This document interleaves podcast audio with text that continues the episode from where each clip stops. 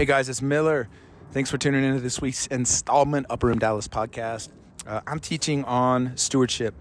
Uh, we are stewards of all that we're given. Uh, our life is actually not our own, it's the Lord's. And uh, we're living for those, those beautiful words in Matthew 25 well done, good and faithful servant.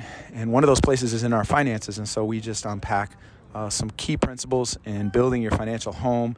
Uh, I had 20 somethings in mind, but for even seasoned saints, I think this will be an encouraging word uh, to honor the Lord with uh, our finances, to honor Him with all that we have. So God bless you. Thanks for tuning in. We love you.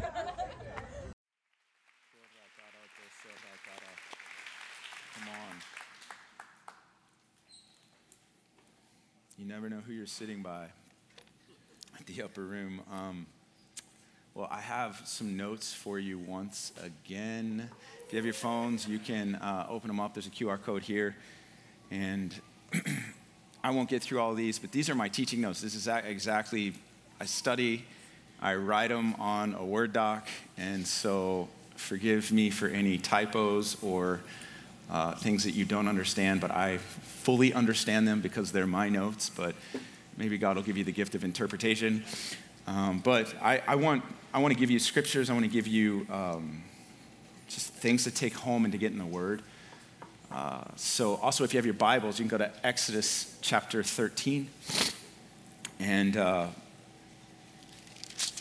we're going to have a good morning. We had a great night last night. I know Sunday morning is full. Saturday night, there's still some room. So, if you're a young family, we have, uh, we have kids programs on Saturday night and really encourage you 4 p.m. Saturday night if, uh, if you can make it. That would be awesome.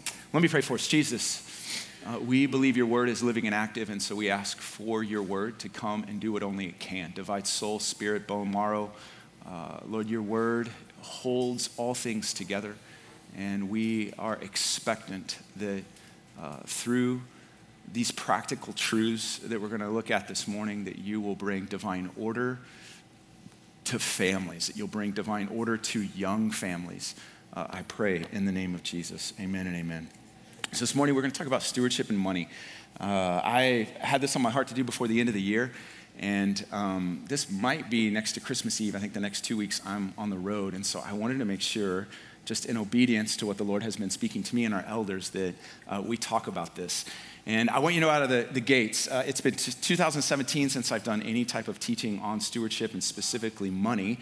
And so I've repented over the last couple of weeks as we've had small talks around uh, offering for not doing that. Uh, but I don't know of a teaching that I do regularly. Next to the one I did two weeks ago on tongues, the gift of tongues. How many of you were here for that? Uh, I, have, I have heard from over 100 plus people that have gotten a prayer language through that teaching, a lot of them online. Really, really awesome. Uh, so there's that, and a lot of testimonies come from, from, from that teaching, but the, I would say a close second would be this teaching when it comes to finances. Uh, as a young 20 something, I didn't have a vision for my finances. I really, you know, was wholehearted and radical for the Lord and, and uh, attempting to give Him all that I had. But uh, my finances, um, I just didn't have a vision for that. I didn't have a vision as a young 20 something. We have a lot of young families, we have a lot of new uh, first generation believers in the upper room. And so, my goal this morning is to give you a, fi- uh, a vision for your finances and how to honor the Lord, uh, what Scripture says about your finances uh, just because it, the Bible has a lot to say about it. And, um, and it affects everyone in this room. And so uh, I don't apologize for speaking about this, but I want you to know some disclaimers out of the gates is uh, we're not in trouble financially as a church. We're actually doing quite well. Um, I don't know uh, what anyone gives in this room also. And I want to give you a resource. If you email me at info at uroom, I want to get you a book. And it's, to me, the gold standard on uh, giving and stewardship. It's Robert Morris's book called The Blessed Life. So if you haven't read that, I would love to make sure you get a copy of that. Um, and so that's at the top of your notes, uh, just some resources for you. Uh, to go and get on Amazon or wherever, but if you can't afford that book or you need that book, please email me and I'll get that to you. Is that cool? You good? All right, let's go. Um, stewardship. I, I uh, you know, the older I get, the more I realize how important this uh, word is that we are stewards of the life that He's given us. To be a steward is to manage uh, the affairs or the matters of someone else. Uh, you're managing something that's been given to you, and your life was given to you by your Creator, and you are stewarding this life. And one day you will stand before Him. And the parable of Matthew 25 is, uh, is, is something that I try to put before my heart regularly that we're living for an appointed moment, we're living for an appointed uh, time where we will stand before that Creator, and I'm living to hear these words from Him Well done, good and faithful servant. I will stand before Him. My wife won't be there, you won't be there. It will just be me and Him and how I stewarded the opportunities, the relationships, how I stewarded my time, how I stewarded my finances, how I stewarded seasons that I went through. He will know my beginning from end, and He will look at the way that I stewarded what was before me. And He will not judge my life based on you. He will not judge my life based on anyone but myself. And I'm living for that day when He looks at me and He says, Well done, good and faithful servant. We all have that appointed time. We all have that appointment in the future. I don't know when it is for you, for me, but I do know it is when, not if. And so stewardship is so, so vital. And the things we steward, money and resources are one of them, but we steward our gifts, uh, we steward our time, uh, we steward trials. Man, as a pastor, do I watch some people uh, allow trials to define them, and I watch other people allow trials refine them. Uh, how you go through trials, how you go through the fire, how you go through those moments when life throws you a curveball. Like how you steward your heart, how you surrender to the Lord. It can refine you and make you more like Jesus, or it can define the rest of your life. The day of trouble is so important to steward well. Trouble comes to all, but how you steward trouble is so crucial in you presenting a heart of wisdom before the Lord in that day. He says to number your days so that in that hour you can present to the Lord a heart of wisdom. That's Psalms 90. What you do matters. Oftentimes, the things we're look, looking at aren't the things the Lord's looking at. Uh, the Lord's metrics are way different than ours. And so, little you stewarding your heart, little you stewarding the opportunities, the relationships, your time, the seasons that you go through, the Lord sees it. And he keeps record of it. He doesn't keep record of your wrongs, but he keeps record of how you responded to life and what you did with those trials and challenges and how you honored him through it, how, you, how he met you in those places. Come on, beloved. It's so, so crucial. He is, uh, he is amazing and he, he wants to reward us. And so, how we steward words from the Lord, uh, your history with God matters. Let me ask you a question Do you have a history with God this morning? Can you look back at your life and see how the Lord has led you? Developing a history with God is the track record of stewarding words, again, trials, opportunities, and relationships. It's so important. That's why I always acknowledge friends when they're in the room, because you never know what's going to happen through inviting Keith or Philip or other people up front and just how these connections are made. And before you know it, one little connection on a Sunday morning turns into a pivot in your life before you know it, you're in a foreign land serving the Lord in a place that you never thought you would because you stewarded an opportunity. We get those every day. Um, so we steward seasons, we steward words, steward relationships, steward trials, steward time, steward gifts, but we also steward our money and our resources. And uh, I, am thinking of um, young families this morning as I teach. I'm thinking of young families that are just getting started um, especially in the current economic uh, climate and economic forecasts, I want to give you confidence to face whatever you're facing.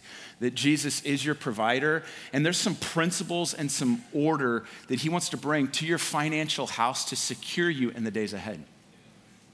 To secure you. I am confident that God is going to bless His people in the, in the, uh, in the, in the shakings that are to come. I'm confident of it uh, I'm confident that He is going to provide abundantly. He is going to provide supernaturally. And I want to prepare you for that as your pastor, no matter what CNN, MSNBC, Fox News, economic reports say. You have a God who is faithful and He's going to provide for you. And so uh, uh, let's look at this. So, teaching topics stewardship and money. I'm literally going to walk you through my notes, but they're that good. Uh, 2 Corinthians 8 7. 2 Corinthians 8 7, it says this, but since you excel, and I think of upper room when I look at this, since you excel, you abound in everything, in faith, in speech, in knowledge, in complete earnestness, and in love that we have kindled in you. See that you also excel in this grace of giving. In the next chapter, he says, Each one must do as he has decided in his heart, not reluctantly or under compulsion, for God loves a cheerful giver. Do you know why God loves a cheerful giver? Because God is a cheerful giver. God loves a cheerful giver, and God is able to make all grace overflow to you so that always having all sufficiency in everything. Let's read that together. Those six words always having all sufficiency in everything. Again, always having all sufficiency in everything. One more time.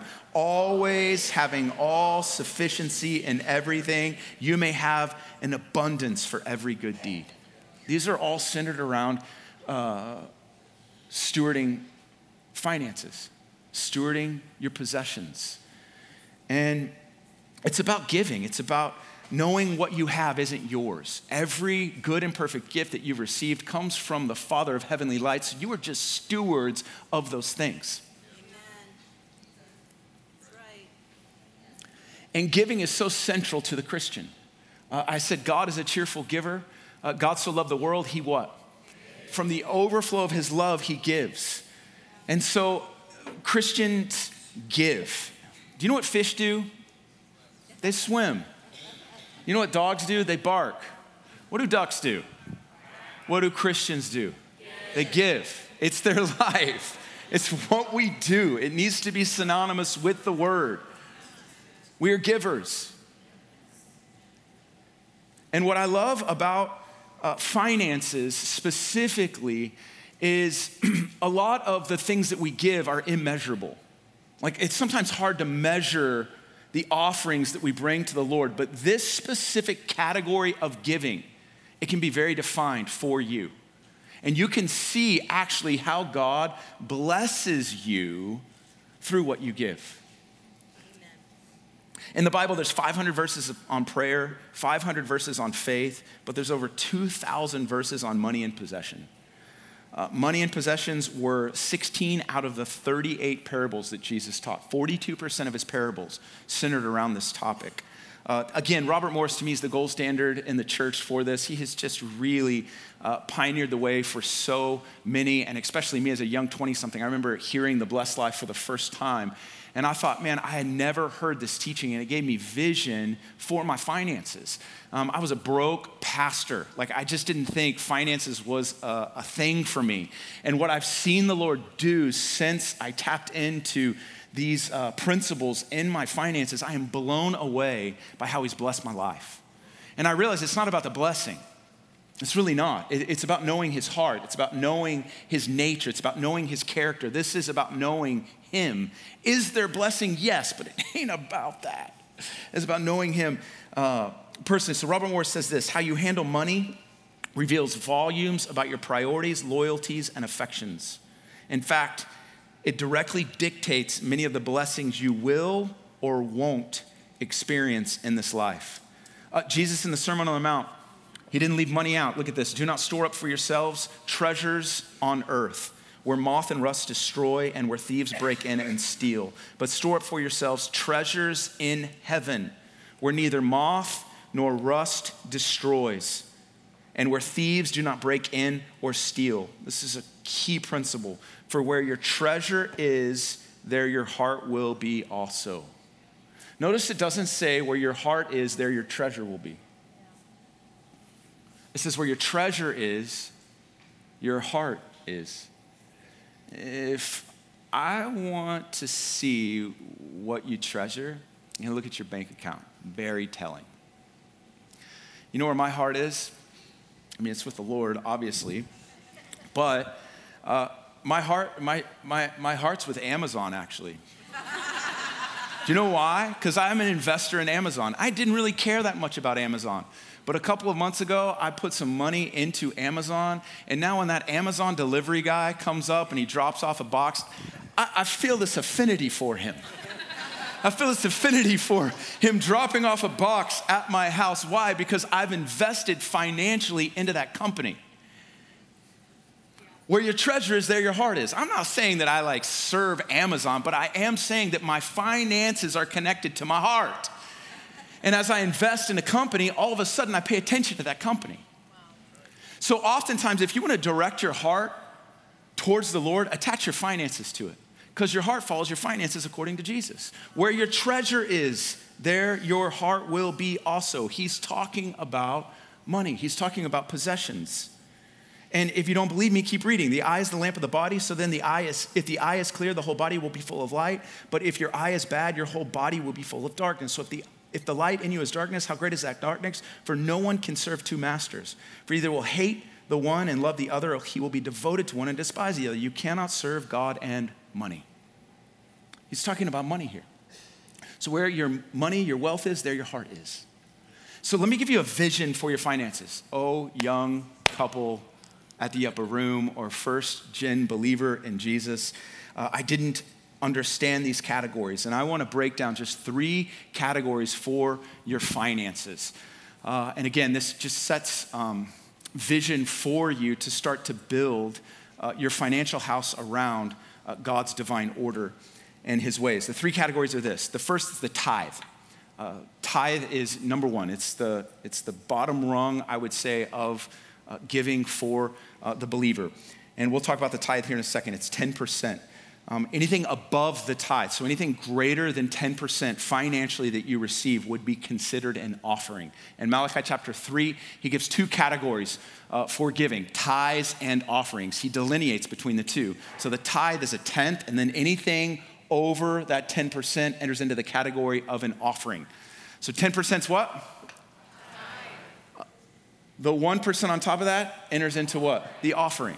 So you have category two. And then category three is, is one of the, I think, one of the most exciting categories of giving, but one of the most painful and challenging, and it's sacrificial giving. This is when it's painful. This is when oftentimes it doesn't make sense. This is oftentimes when you give based on the word of the Lord and it's an offering of faith. The patriarchs of old, you look at those that um, we study and esteem and celebrate uh, the race that they ran, and oftentimes it is marked by a sacrificial offering. Uh, Isaac, uh, Abraham offering Isaac. That's a sacrificial uh, offering. We have Mary in her alabaster jar. She gave her entire net worth. She anointed the feet of Jesus. Uh, David gave a sacrificial offering to his son Solomon as king. He gave over $41 billion, modern day currency, uh, to his son to build the temple. Solomon's a great example. Solomon, uh, the, the coronation of him being king, he went to Gibeah, was going to offer an offering to the Lord. The law said he should offer one bull, one bull, which would have taken maybe 20 minutes. I'm guessing. Never offered a bull before, but I'm thinking it's a pretty quick process. He didn't offer one bull. Do you know what he offered? 1,000 bulls. It was a sacrificial, extravagant offering to the Lord. Do you know what happened that night? The Lord said, you ain't gonna, You're not going to outgive me. The Lord comes to him he says, Ask whatever you wish and I'll give it to you. Why? Because something about the offering provoked the Lord. Something about him giving and giving sacrificially, it attracted the Lord. Why? Because that's who the Lord is. the Lord, talk about a sacrificial giving. Man, he bankrupt heaven and sent his son. Come on. He gave his firstborn and only son to us. So let's talk about that first rung of giving. If you're with me, say amen. amen. Come on, I know sometimes you're like, oh, here we go, but this, this is such a practical teaching. It's such a practical teaching. Uh, it's something you can start to do tomorrow, it's something you can do today. And, um, and so I, I, want you to, I want you to see this. I want to provoke your faith um, for this. So in, in 2013, we, we were a young church still, but in 2013, we were a really young church. And uh, we ton, ton of millennials and then a ton of newborn uh, Christians, first gen Christians. A lot of them had, had no orientation to the church. And so I wanted to survey them based on uh, this subject. And so I had three questions What is the tithe? When do you tithe? Who do you tithe to? And these were the responses that I got. What is the tithe? Um, it's what I give to God each month. My favorite in this category, what is the tithe, is a business guy put, it's the church tax. oh, another one, second close favorite was, uh, it's what pays your salary, Miller. Um, I know. I, hey, bro, do we need to pray? Uh, it had a smiley face next to it, but um, it's 10%. Uh, it's the offering I drop in the offering plate. It's my offering to God. That was five people. Whatever the Lord tells me to give, I pray and the Lord leads my giving. Um, the correct answer is the tithe is 10%. when do you tithe? Uh, I tithe after I get my paychecks on the 1st and 15th, every two weeks when I'm paid, when I remember to do it. Uh, when I'm paying my bills, I usually give my tithe. When the Lord tells me to, I give my tithe. Uh, who do you tithe to? Uh, the majority was the church. Uh, another said, I asked the Lord uh, how he wants me to give, and I give. one dude put a few of my friends that need money. That's a good friend. Others said missionaries. So um, let, me, let me answer a couple of these questions according to the Bible. These are all in your notes. So and check this out tithe defined. Uh, tithe actually means a tenth or a tenth part in Hebrew. And um, it's found in Leviticus 27:30. It says a tithe of everything from the land. Um, and, and you could put from the land, uh, from the land was their job. It's, it's, it was the currency of the day. They were all uh, farmers, agriculture, what came forth from the ground, or even, uh, even uh, their, their herds. So, a tithe of everything from the land, everything that, that is yours, whether grain from the soil, fruit from the trees, it belongs to the Lord. It is holy to the Lord. So, the tithe is the Lord's, and the tithe is a tenth. And a tenth biblically represents the whole. Uh, tithe was the amount, it was the quantity that they were to give. So let's just play a game here, real quickly. If you make $500, what's the tithe? 50. It's quantified. It's 10% of 500. Uh, if you make $1,000, what's a tithe? Tithe 100. So it's very specific. It is, it is, it is $100 to the 1,000. Um, and and so not only does a, a tie, uh, the tenth represent the whole, if you think of the, the, the, decimal system, you need 10 numbers, and those 10 numbers make up the entire decimal system. You can get to infinity from 10. So 10 is the whole of all. 10 represents the whole. Um, 10 also is the number for testing in the Bible. So uh, 10 represents the whole, but it also represents testing. Look at this. How many plagues did Pharaoh face? Face 10. How many commandments were there? 10. How many times were the Israelites tested in the wilderness? 10 times. Daniel was tested 10 times in Daniel. Uh, Matthew 25, it's a parable of testing and being prepared. There were 10 virgins. So 10 represents testing and it represents the whole. And so, um, three points about the tithe. One is it's very specific. Um, it's not just a tip that we lay on a table in appreciation for service afterwards. It requires calculation, it deals with specific amounts God has provided, and we assess His goodness towards us, a quantified offering of blessing to the one has given us everything. It's stating this it's stating that all that we are and all that we have is from you, which will lead to the next point. Um, but it's an allocation of the blessings that He's given us. Uh, it's God's. So the tithe is God's. Everything is from God and everything is for God, but this principle is a built in reminder that everything we have is His. We don't give the tithe, we actually bring the tithe. You're not giving Him anything, you're actually bringing Him what's already His. Does this make sense? So um, it's the principle that was found in the Garden of Eden. Uh, they had access to everything but one thing it was the tree, and it was the reminder that they were stewards of the garden. They were managers of it. They were not owners. So again, Leviticus 27:30, uh, everything belongs to the Lord. So we bring the tithe to the Lord, and we'll get into it's not just quantity, it's quality. That's coming up in just a second. So it's the beginning. Giving begins with the tithe. Um, you can measure yourself as a giver uh, based on the tithe. I have a lot of people always argue with me, you know, tithe is the law, it's Old Testament, we're in the new covenant. I'm like, okay, that's cool, bro. That's cool. But in the new covenant, we should actually give more than the old. You know what I mean? So let's just start with the old and get into the new. But what I realized is I thought I was a really like awesome giver. I was like, man, as a as a I mean, I think my first youth ministry job, I was making like 24 grand. All right? I could barely pay my rent and get a cup of coffee at Starbucks. But at the end of the year, I realized that I didn't take my finances seriously and I didn't tithe. I think I tithe like 6%. And I went and I looked at my finances and I was like, Lord, I, I, I did not honor you with my finances in the little. And I was so deeply convicted about it, making 24 grand, that I thought, Lord, I, I, I want to be a faithful steward in everything. And so, even making 24 grand, I felt the conviction of the Lord. I started saying, Lord, I'm going to give you the full 10%. And, uh, and so, uh, that was like the training wheels for me. It was like the, the point that I put training wheels and started like walking as a giver financially. And so, I think giving begins uh, with the tithe. Um, oftentimes, when people use the term like, I just believe in grace giving, it, it, it usually doesn't have a plan. It's not calculated and it's not defined. It's just kind of whimsical. And when I want to give, I give. And yet, this is a plan for giving. The tithe is. Um, so I highly encourage you. Make sure that this principle is in place. So quantity is 10%, but it's not just quantity, it's quality. Everyone say quality. This is my favorite part. It's not just 10%, it's the first 10%. And so look at this Exodus 13 2. Exodus 13, 2. Uh, this is right after the Passover ordinance is, um, is given in 12. And then the Lord talks about first fruits. He talks about firstborn in Exodus 13.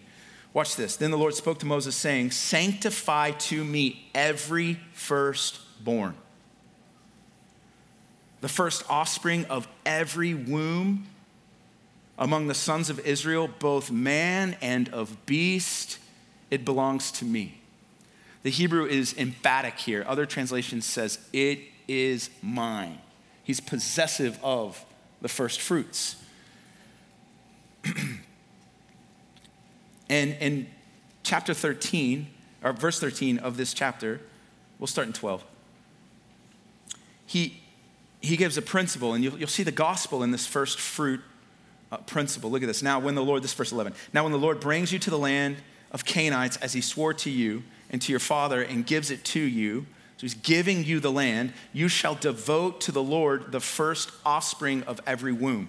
So when you get into the land, when you get into the promise that I'm going to give you, I'm telling you, as I give you these promises, that you're to give me the first. You're to give me the first. The first of what? The first of every womb, the first offspring of every beast that you own, the males that belong to you. Verse 13. But every first offspring of a donkey you shall redeem with a lamb. But if you don't, do not redeem it, then you shall break its neck. And every firstborn of man among your sons you shall redeem. So this is kind of, it seems like a wonky detail. Like, what's the difference between a donkey and a lamb? What are you talking about, God? Well, well the first principle is, is the Lord's showing his preeminence, that he comes before anything. And so the first of your fruits are mine. Again, the principle first is for the people. But then this is the gospel because you have two classifications of animals you have donkeys and you have lambs. If you study out the law, there's animals that were clean and animals that were unclean. What is a donkey?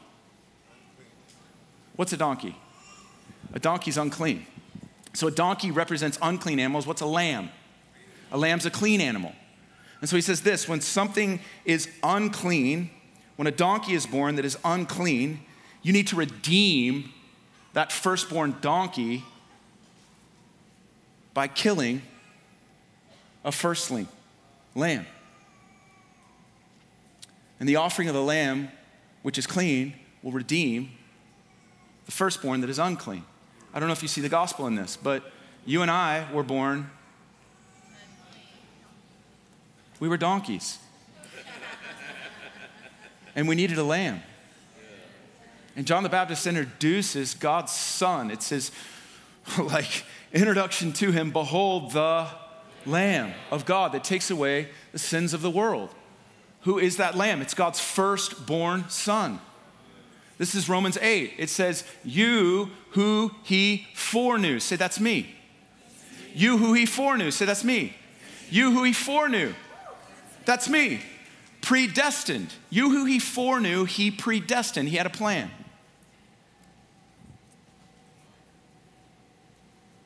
And that plan was to conform you into the image of his son so that Jesus would be the first born among many brethren. Let me say that again. Those he foreknew, he predestined to be conformed into the image of his son so that he would be the firstborn among many brethren, meaning the Lamb of God redeemed mankind. It was God's offering. Uh, Robert Morris goes as far to say that Jesus is God's tithe.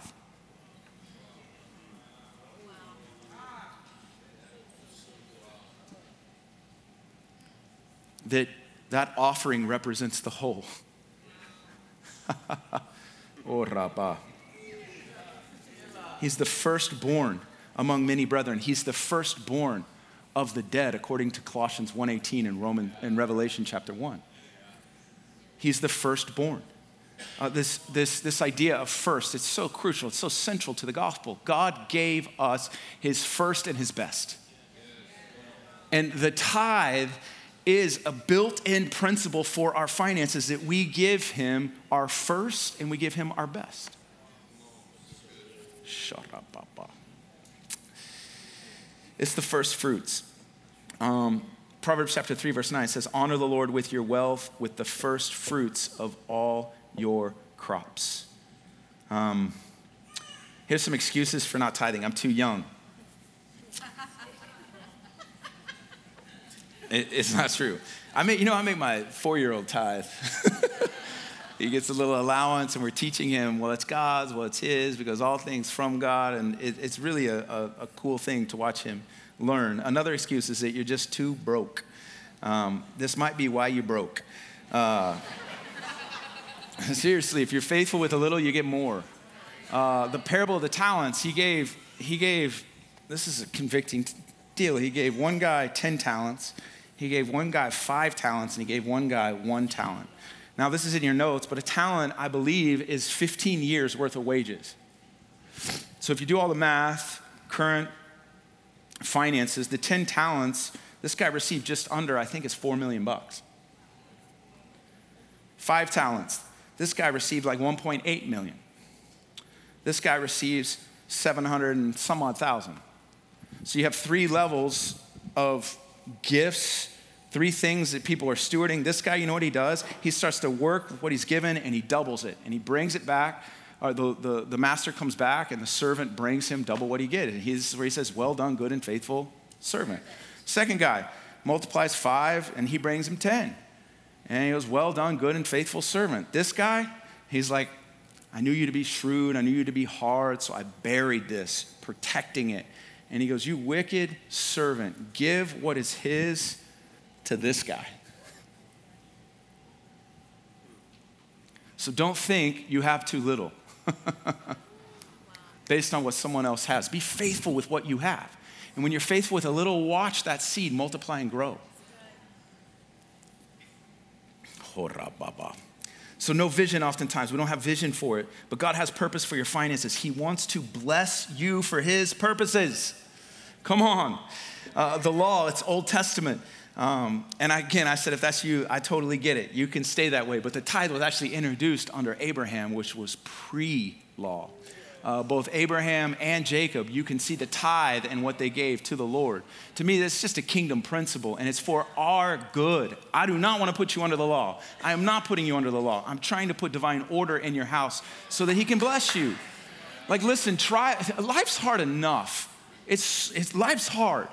But to do life outside of God's order is insane. I don't know how people do it. There is order to this thing we call life. There's order to your finances. There's order to your marriage. There's order to your relationships. There's order. And this is how you get divine order in your financial home. Beloved, take this serious. All right, in closing, and then we're going to pray for one another. Uh, Malachi chapter 3 is a real famous text that uh, a lot of people uh, point to that I, I would be remiss if I did not share it with you. Malachi 3, verse 6.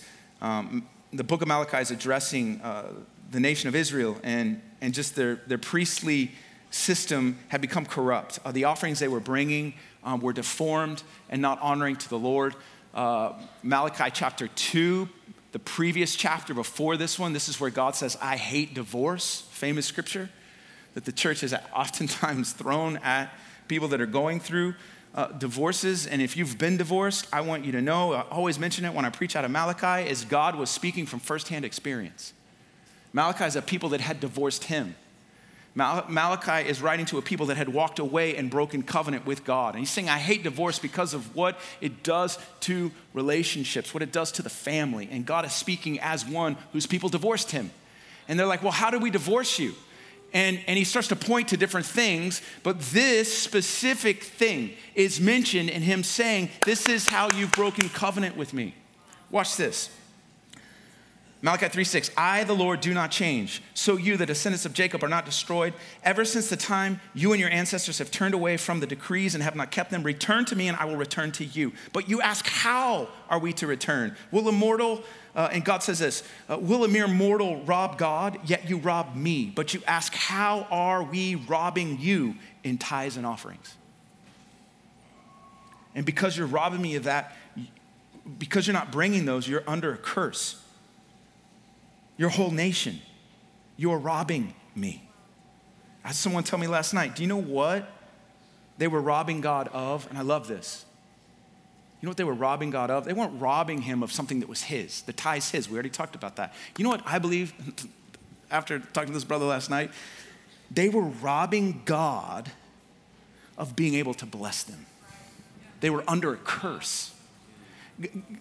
God didn't, God not gonna, God's a blesser. What are they robbing him of? They're robbing him of, of bestowing blessing upon the people. Why? Because they didn't have order. Why? Because they were far off from the Lord. One of the ways we connect here and receive the blessing that He wants to give us is by bringing tithes and offerings.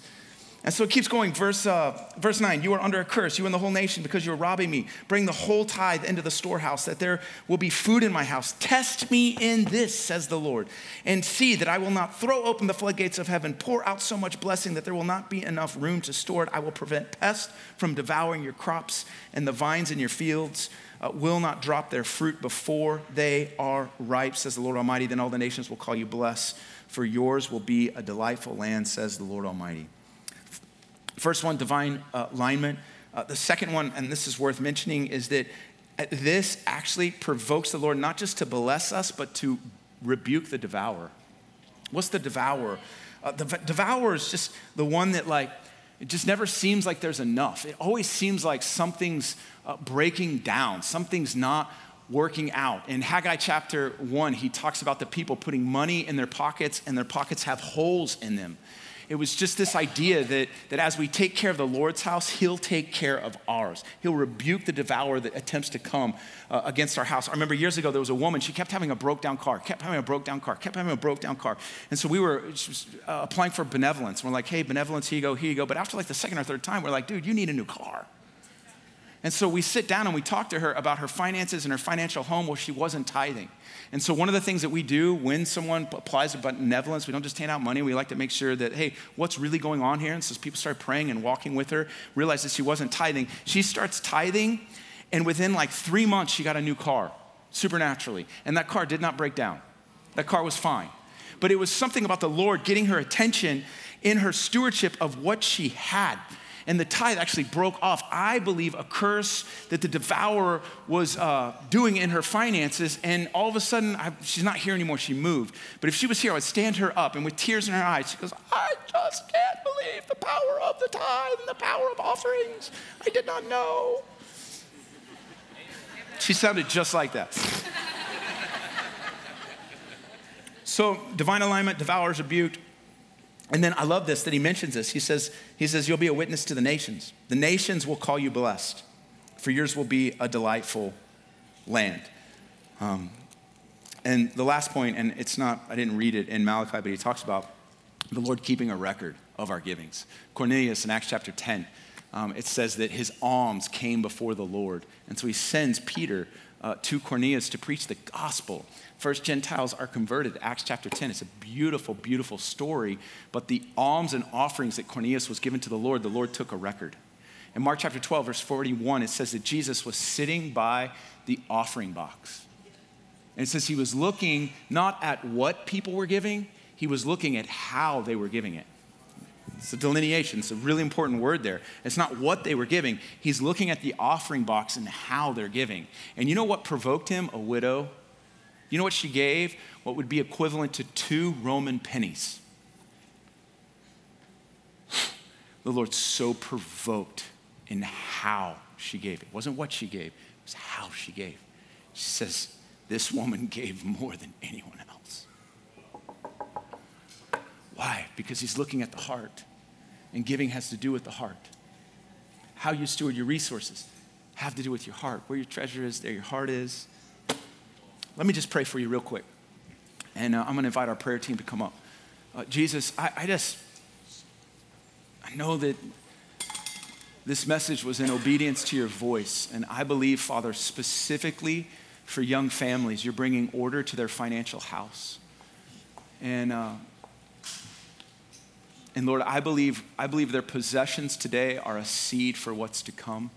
Lord, how they steward the seeds that they currently have. I feel that some of you, some of you listening to this message, you're going to steward wealth in the end times. But these principles are so crucial to you that this is just whetting your ap- appetite of a significant part of your calling as a steward of His resources. That the Lord wants to bless you. He wants, there's a transfer of wealth. There's a transfer of wealth from the wicked to the righteous, but He's looking for those that He can entrust this He's looking for hearts that are fully devoted to Him. And if you're faithful with a little, watch what I do, beloved. I feel like there's some marketplace business guys, some entrepreneurs, and the Lord, as you start to steward the tithe, the offering, and sacrificial gifts that He's calling you to make, it's going to provoke His heart as it did, as, as, as, as Solomon provoked his heart and there's just gonna be some blank checks. Like, what is it that you want? You have been found faithful in my eyes.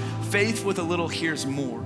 And I, just so believe it, Lord. I so believe that you're gonna bestow upon some young entrepreneurs, some young uh, uh, men and women in this room to fund missions agencies, to fund uh, uh missions movements to the nations. I think of our Gen Z initiatives. It takes finances. And I feel like the Lord is establishing stewards in this house through teachings like this. But Lord, I pray that you will release the spirit of the fear of the Lord over those in this room, that they have ears to hear what you're speaking to our church this morning. In Jesus' name, I pray. Amen and amen. Hey, if you need prayer, uh, these guys are here to pray for you.